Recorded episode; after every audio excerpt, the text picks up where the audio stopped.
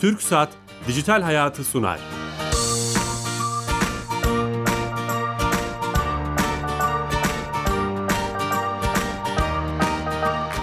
Herkese merhaba, ben Bilal Eren. Teknoloji ve dijitalleşmenin hayatlarımızı etkilerini konu edindiğimiz Dijital Hayat programımıza hoş geldiniz. Her cuma TRT İstanbul Radyo stüdyolarından kulaklarınıza misafir olmaya devam ediyoruz.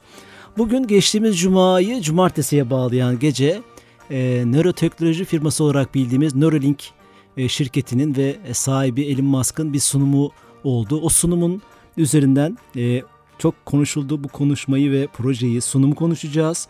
E, etkilerini, olası etkilerini konuşmaya çalışacağız. Çok heyecanlandıran bir gelişme olduğunu düşündüğümüz için. Çok değerli bir konumuz olacak. E, İstinye Üniversitesi öğretim üyesi ve Fütüristler Derneği Başkan Yardımcısı Doktor Şebnem Özdemir bizimle. Şebnem Hanım hoş geldiniz. Hoş bulduk. Teşekkürler. Şeref verdiniz stüdyomuza. Estağfurullah. Bu e, sunumu detaylarıyla konuşacağız Tamam. ama öncesinde sponsorumuz TürkSat. TürkSat Türkiye'nin tüm kamu hizmetlerini dijitalleştiren Türkiye Gov.tr'i yapan kurumumuz. Orada Sami Yenici arkadaşımız bize e, her hafta olduğu gibi hayatımızı kolaylaştıran bir servisi anlatacak.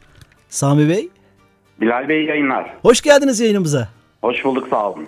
Bu hafta hangi servisi hizmeti bize anlatacaksınız? Bu hafta Edet Kapısı şifresini unutan kullanıcılarımıza bir hatırlatmada bulunalım. Ee, daha önce cep telefon numaranızı Türkiye Go.tr'ye devlet kapısına kaydedip doğruladıysanız PTT şubelerine gitmeden yeni bir şifre oluşturabilirsiniz. Mobil imza veya elektronik imza sahibiyseniz bunlardan biriyle de sisteme giriş yapabilir. Dilerseniz şifre oluşturabilirsiniz. Ayrıca internet bankacılığı müşterisisiniz. E-Devlet Kapısı giriş sayfasında müşterisi olduğunuz bankanın internet şubesi sayfasına giriş yaptıktan sonra tekrar bir şifreye ihtiyaç duymadan doğrudan E-Devlet Kapısına giriş yapabilir. Dilerseniz şifre oluşturabilirsiniz. Her hafta hatırlatıyoruz. Dinleyicilerimize E-Devlet Kapısı'nın sosyal medya hesaplarından takip edebileceklerini de hatırlatalım. Facebook ve Instagram'da E-Devlet Kapısı, Twitter'da E-Kapı hesaplarıyla güvenli ve doğru bilgiye ulaşabilirsiniz. Çok teşekkür ederiz verdiğiniz bilgiler için. Ben teşekkür ederim. İyi yayınlar diliyorum. Sağ olun, teşekkürler. Evet, TürkSat'a bağlandık. Ee, e, bu hafta e, konuğumuz Doktor Şebnem Özdemir. Onunla e, implante edilebilir beyin bilgisayar arayüzü olarak nitelendirilen projeyi konuşacağız. E, Elon Musk'ın bir röportajında şöyle bir şey e, okudum. Bu şirketle ilgili motivasyonu. İki tane planım var demiş. Bir kısa vadeli hedefim, bir de uzun vadeli. Kısa vadeli hedefim geniş cerrahi yerleştirme e, yapma metodu olarak implant metodunu seçmek ve korteksin üstünde dijital bir cihaz yerleştirmek.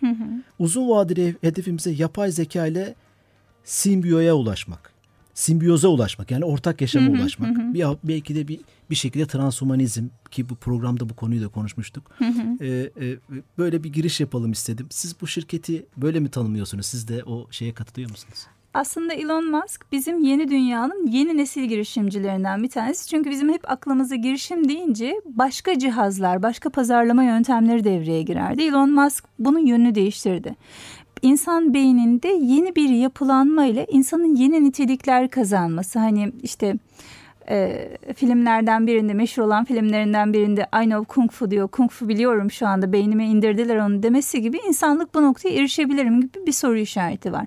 Ama Elon Musk Neuralink şirketine yatırım yapmadan önce başka bir şirketi kurdu önce. OpenAI adı verilen bu şirket aslında yapay zekanın tarafsız bir şekilde yürütülebilmesi, bu çalışmaların tüm dünyadan araştırmacılara açık olabilmesi, açık olan modellerle, açık olarak kullanılabilen yazılımlarla desteklenmesi üzerine kuruluydu. Bakarsanız zaten OpenAI ile Neuralink'in adresi aynıdır. Yani her ikisinin de altında bilim insanları çalışır ama amaçları tamamıyla birbirinden farklı.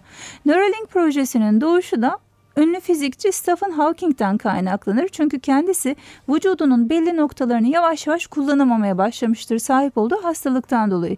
Yani şöyle düşünün bir sabah kalkıyorsunuz önce bacaklarınız gidiyor sonra kollarınız bir süre sonra boynunuzu da oynatamıyorsunuz ve geriye sadece göz kırpışlarınız ve birkaç dudak hareketiniz kalıyor. Böylesine bir kısıtlı dünyada diğer dünya ile yani gerçek dünya ile nasıl iletişim kurabilirsiniz? Sadece göz kırparak insanlar iletişim kurmak mümkün müdür? Stephen Hawking'den yana tartışılan bu soru ve Stephen Hawking'in interneti araştırırsanız tekerlekli sandalyede gözünün önünde küçük bir ekranla bir bilgisayar yardımıyla demek istediklerini anlatabildiği bir dünyadan bahsediyoruz ki Einstein kadar zeki bir insan, dünyanın iyi fizikçilerinden birinden konuşuyoruz burada.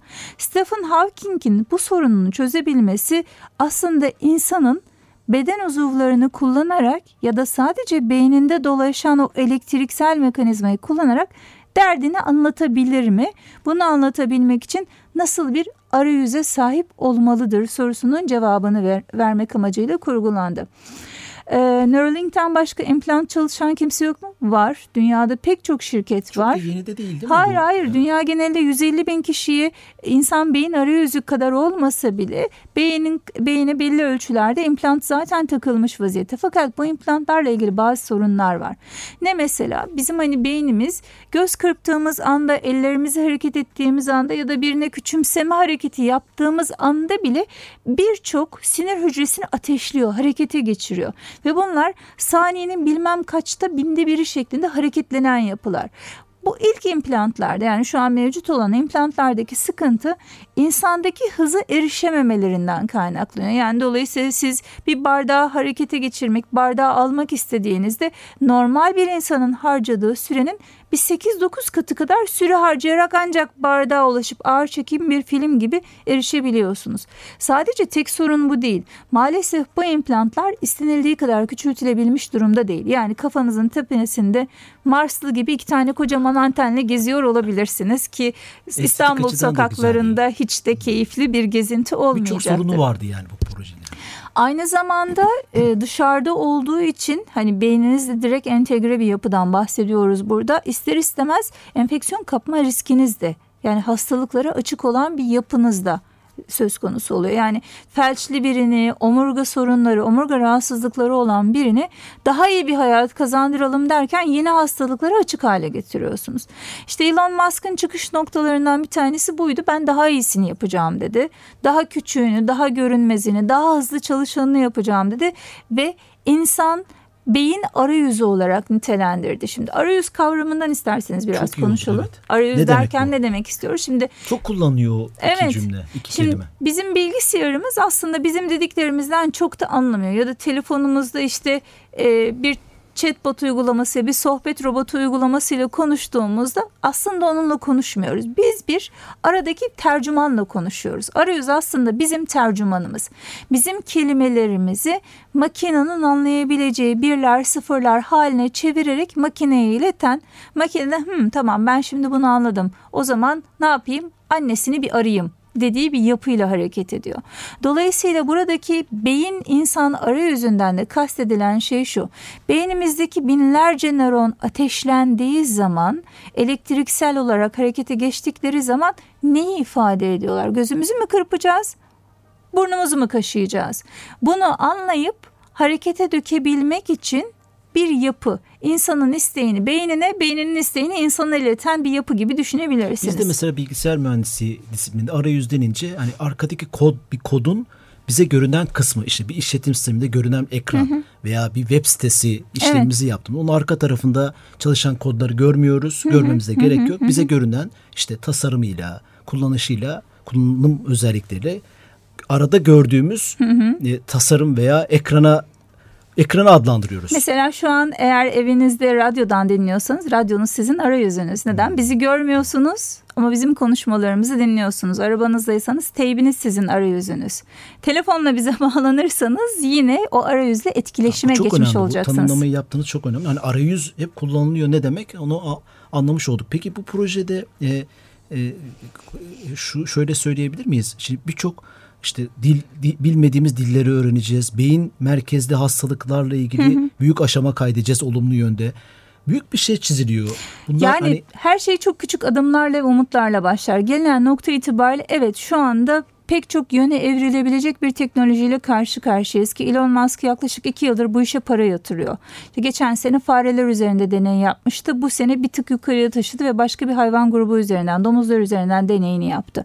Bu arada yaptığı bu şovun ki o akşam yapmış olduğu şey bence tam anlamıyla bir şovdu. çok sadeydi ama değil? Hiçbir şeyi yoktu. Evet sadeydi fakat ben oradaki tavrını hep şeye çok benzetiyorum. Iron Man filmindeki Tony Stark'ın Evet. tavrına çok benzetiyorum. Okudum yazınızı orada öyle benzetmişsiniz. Yani evet. böyle işte hafif havalı.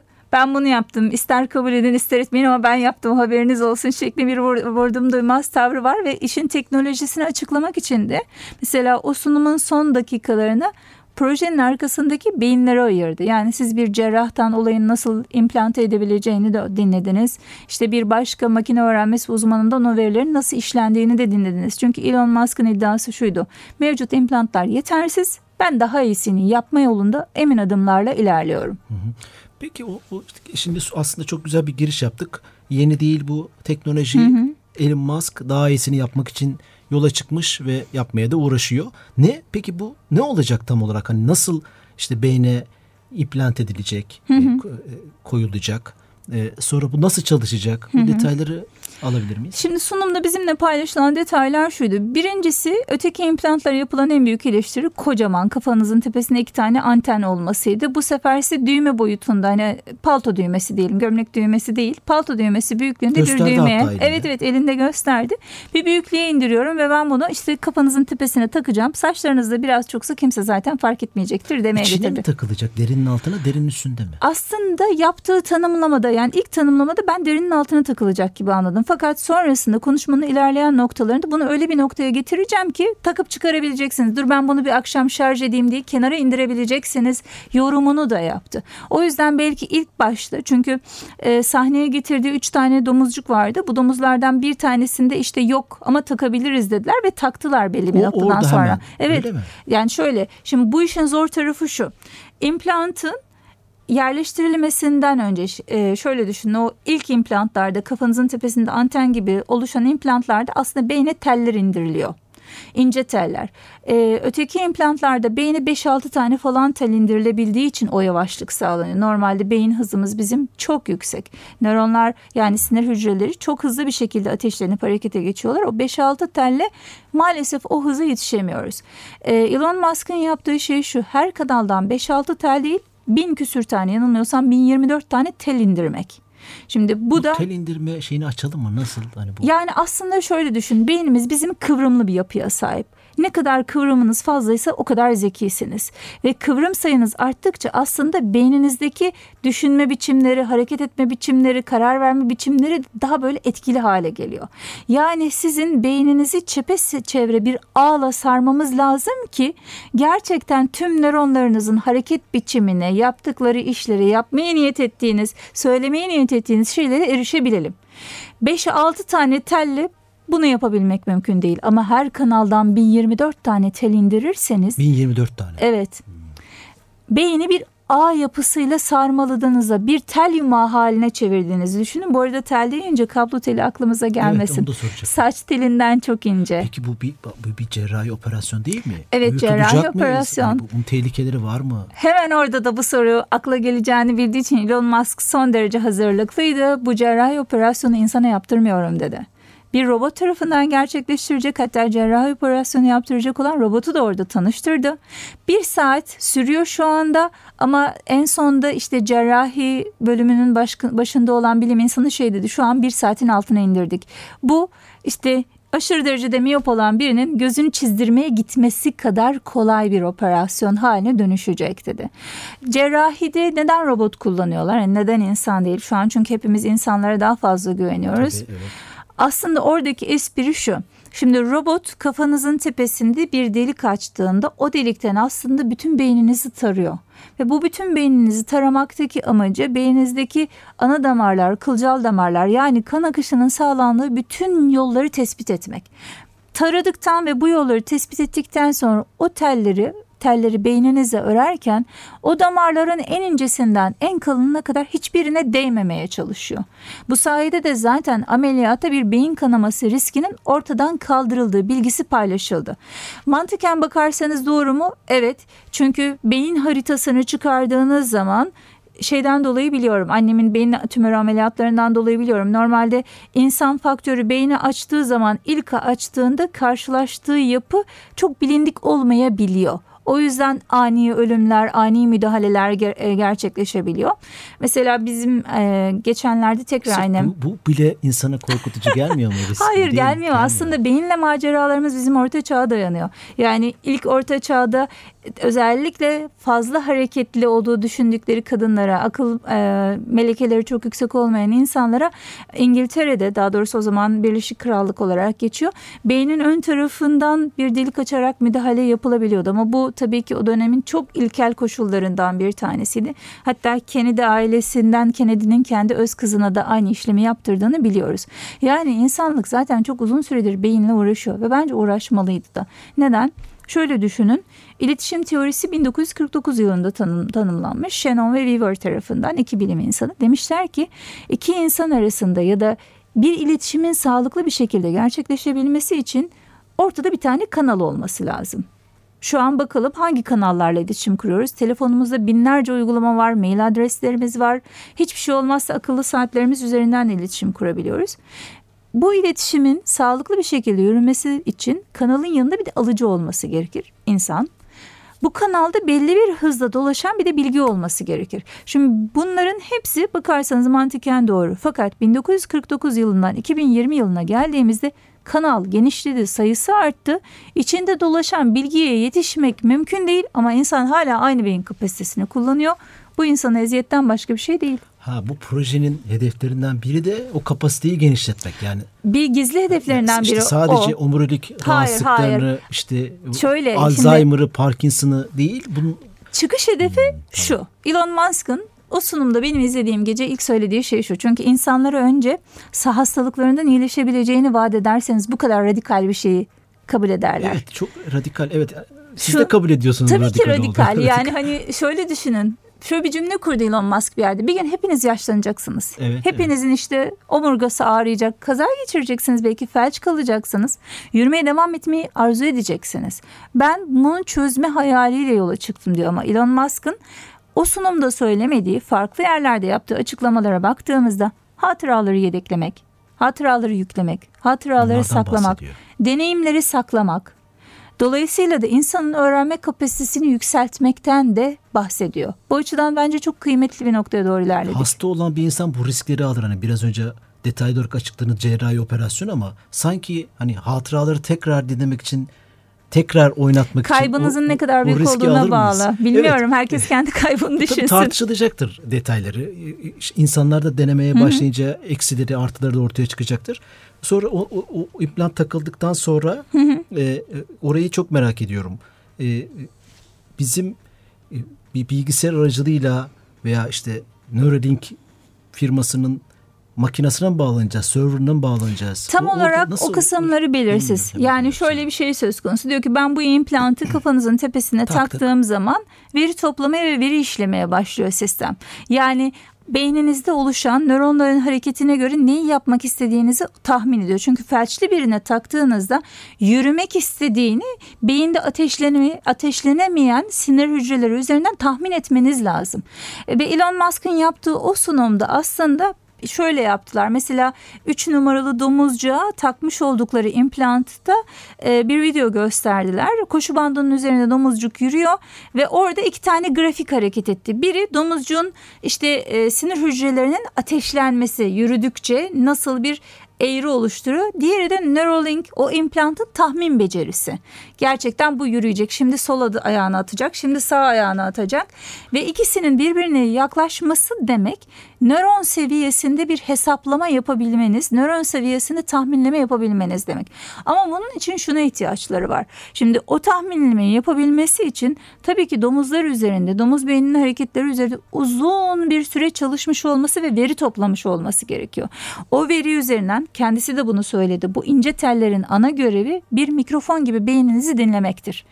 Bu mikrofon beyninizi dinlediğinizde yapmak istediğiniz hareketler, eylemler, hangi sinir hücrelerinin harekete geçeceğine dair daha önce öğrenmiş olduğu davranış kalıpları örüntülerle kıyaslar ve şimdi şunu yapıyoruz der.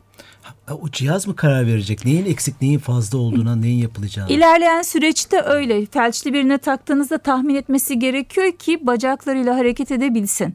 Ama sağlıklı bir insanda burada yapılan şey aslında sizin beyninizdeki bütün düşüncelerin, hatıralarınızın derlenmesi. Ben şöyle algılamıştım. Aslında düzeltmiş oldunuz beni. Bir e, felçli bir hastaya bu implant takılacak. İşte düğme büyüklüğünde. Sonra merkezden zaten biliniyor.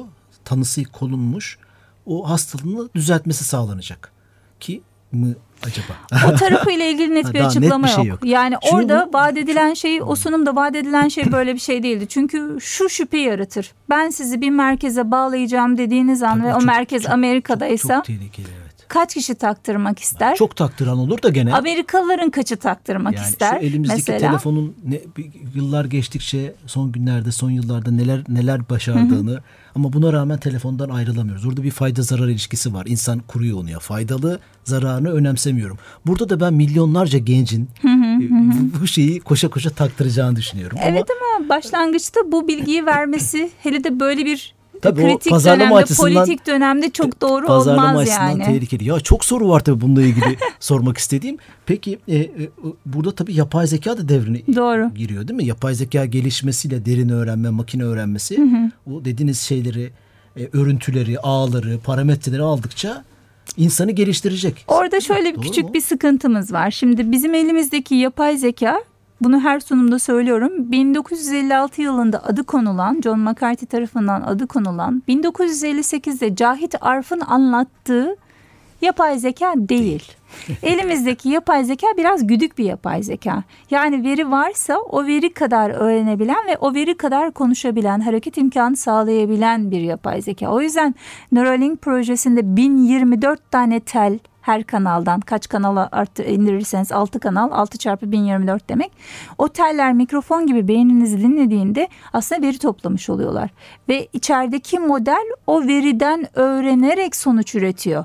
Yani burada bir merkeze bağlama cümlesi geçmiş olsaydı muhtemelen benim tüylerim ürperirdi. Çünkü o merkez olması demek dünya üzerinde beynine tel indiren herkesin her türlü verisinin bir yerde toplanması demek. Bu benim pek çok, Çok- kabul edebileceğim bir Evet, şey değil. Şey hani ben e, yorumları okumaya çalıştım. Çok dehşet verici insanlar bunlardan da bahsediyor ve Ha- Ha- Hariri'nin söylediği yani özgür iradesiyle e, karar veren son insan ırkı o şeye de Yani geliyor. ben orada Komplo- hala çok özgür iradeyle karar veriyor muyuz? Yani 2004'te sosyal medya çıktıktan sonra gerçekten özgür irademizle karar veriyor muyuz? Oraya bir soru işareti koymak isterim. Yani gerçekten beğendiğiniz ürünleri mi alıyorsunuz yoksa çok gördüğünüz için mi beğenmeye başlıyorsunuz? Evet. Şey gibi nefret Müthiş ettiğiniz nefret ettiğiniz bir şarkıyı çok dinlerseniz bir süre sonra sevmeye ve söylemeye başlarsınız. Tabii. Yönlendirme de yapmaya başlıyor. Doğru. E, Doktor Şebnem Özdemir'le harika sohbetimiz devam ediyor. E, Neuralink projesi ve e, olası sonuçlarıyla ilgili e, biraz daha vaktimiz var. Sizin bilgilerinizi sömürmeye devam etmek istiyorum. Şimdi peki bu operasyon yapıldı.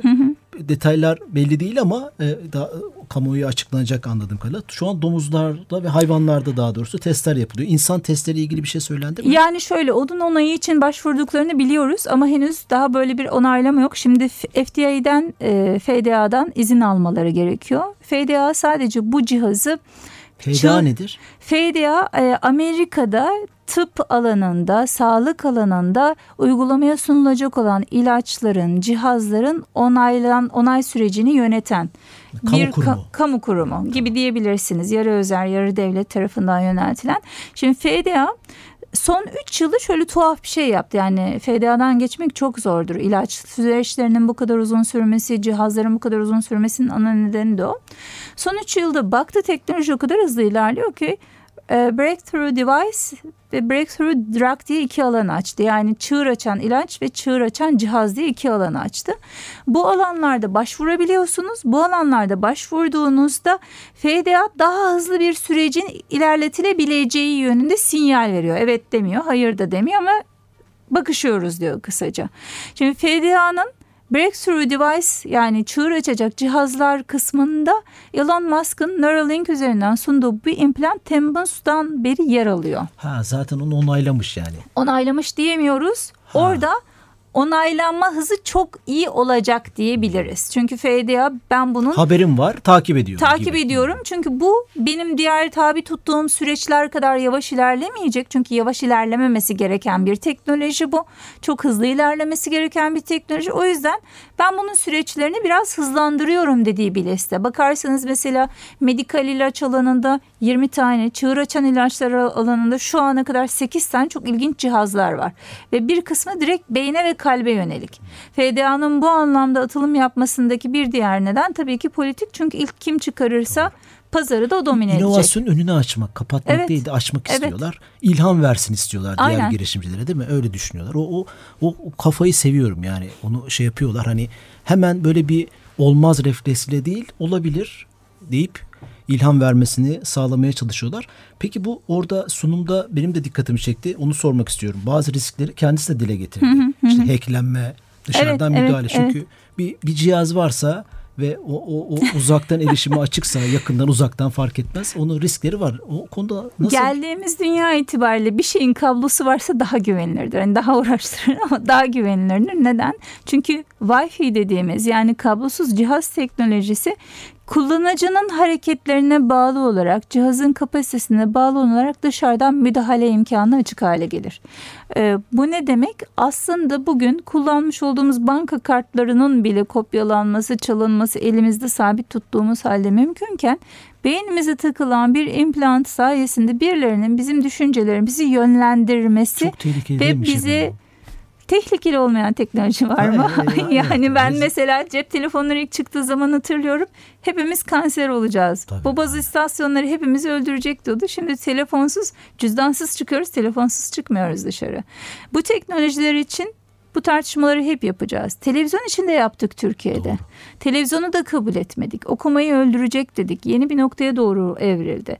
Bu teknolojiler içerisinde yapacağımız bu tartışmalar bunların daha güvenilir şekilde kullanılması, regülasyonlar yani devletler boyutunda düzeltmeler, düzenlemelerle güvenlikli hale gelmelerini sağlayacak. Evet biz tabii ki sermaye, dış sermayeli bir şirketin sunduğu imkanlara yüzde yüz gü- güvenemeyiz. Çünkü şirketin amacı tüm dünyaya yardım etmek bile olsa geri plandaki amacı kar sağlamak, belki de veri toplamak. Bu anlamda devletlerin yapacağı düzenlemelerle ancak cihazlar güvenilirdir ya da güvenilir değildir diyebiliriz. Bunu önceden söyleyebilmek mümkün değil ama ben çok heyecan verici Evet, buluyorum. evet çok heyecanlı. Bizim programımız zaten hani eleştiren, e, olumsuz yönünden bakan değil, hep olumlu yönünden bakmaya çalışan bir program. Ama bunları konuşmazsak bir zamanında şöyle oluyor. Teknoloji alıp başını gidiyor. O olan olmuş oluyor artık. E, sonra arkadan konuşmanın da çok Anlamı çok büyük kalmıyor. sıkıntıları oluyor. Doğru. Yani şimdi konuşmanın tam zamanı belki Evet, de. Daha hani evet. piyasaya çıkmadan bu ürün. Nöroetik diye bir alandan bahsediliyor. Doğru, doğru. Çünkü beyinle müdahale yaptığınız her noktada, şimdi etik dediğimiz kavram nedir? Yapacağımız bir davranışın kanunlar karşılığında negatif bir yani bizi cezalandıracak bir karşılığı olmasa bile toplum nezdinde vicdanımız bazında rahatsız edici olması demek. Bunu beyin düzeyine indirdiğimizde mesela bir insanı kastetme, bir insana iftira atma gibi beyin düzeyinde gerçekleşen bir takım bilişsel eylemler var ama bunu harekete geçirmiyorsunuz yapmadınız ama düşündünüz. Üf keşke bugün başına bir şey gelseydi dediniz ya da keşke o çanta benim olsa hani kem gözlü dediğimiz yapı var ya işte o beyin düzeyinde de artık düşüncelerimizi terbiye etme noktasına doğru gideceğiz. Daha mı tek düzeleşeceğiz yoksa belki de insanlık Nagasaki'den beri işlediği insanlık suçlarına bir son mu verecek? Bu hepimizin göreceği bir soru. Aslında e, çok konuşacak şey var. Çok da ihtiyacımız var ama süremizin sonuna geldik. E, Doktor Şebnem Özdemir'in yazılarını takip edin bu konuyla ilgili. Nasıl takip edebilirlerse dinleyicilerimiz? LinkedIn'den LinkedIn'den. Olabilir. Ee, Twitter'da. Twitter'da var, varım. Ee, küçük bazı var. gruplar kuruyorum. O gruplarda haftalık olarak içerikler paylaşmaya çalışıyorum. Çok teşekkür Ben ederiz. teşekkür Şeref verdiniz. ediyorum. Projeyi hap halinde konuşmaya çalıştık. Sizin bir programınızın da ismi aynı zamanda. Sağ olun. Ee, tabii riskleri her şeyi konuşmaya çalışıyoruz ama ilerleyen vakitlerde daha da gündem olacak gibi. Evet. Ee, Doktor Şebnem Özdemir İstinye Üniversitesi Öğretim Üyesi ve Futuristler Derneği Başkan Yardımcısı Doktor Şebnem Özdemir'le beraberdik. Haftaya yeni bir konu ve konukla beraber olacağız. İyi hafta sonları. Hoşçakalın.